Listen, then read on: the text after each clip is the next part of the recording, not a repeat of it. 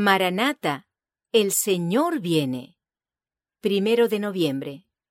La cautividad de Satanás y sus ángeles. Y a los ángeles que no guardaron su dignidad, sino que abandonaron su propia morada, los ha guardado bajo oscuridad, en prisiones eternas para el juicio del gran día. Judas, capítulo 6. La tierra se asemejaba a un desolado desierto. Las ciudades y las aldeas, sacudidas por el terremoto, yacían en ruinas.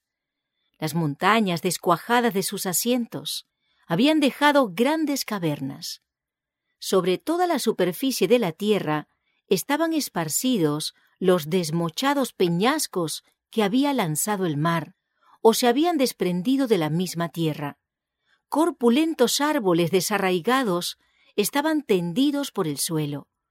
La desolada tierra iba a ser la habitación de Satanás y sus malignos ángeles durante mil años.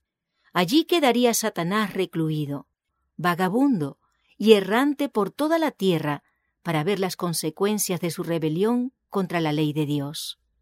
Durante mil años iba a poder gozar del fruto de la maldición que había causado. Recluido en la tierra, no tendría ocasión de ir a otros planetas para tentar y molestar a quienes no han caído. Durante todo ese tiempo, Satanás sufrirá muchísimo. Sus características malignas han estado en constante ejercicio desde su caída, pero se verá entonces privado de su poder y obligado a reflexionar con terror y temblor en lo que le reserva el porvenir, cuando haya de penar por todo el mal que hizo y ser castigado por todos los pecados que hizo cometer.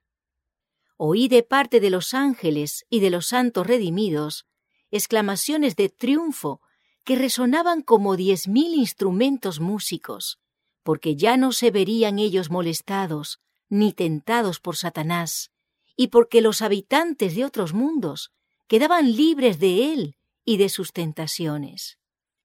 Para el pueblo de Dios, el cautiverio en que se verá Satanás será motivo de contento y alegría. Y el profeta dice, y en el día que Jehová te dé reposo de tu trabajo y de tu temor, y de la dura servidumbre en que te hicieron servir, pronunciarás este proverbio contra el rey de Babilonia, que aquí representa a Satanás, y dirás, ¿cómo paró el opresor? Quebrantó Jehová el báculo de los impíos, el cetro de los señores.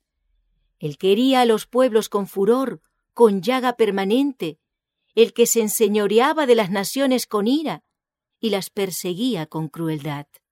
Isaías capítulo 14, versos 3 al 6.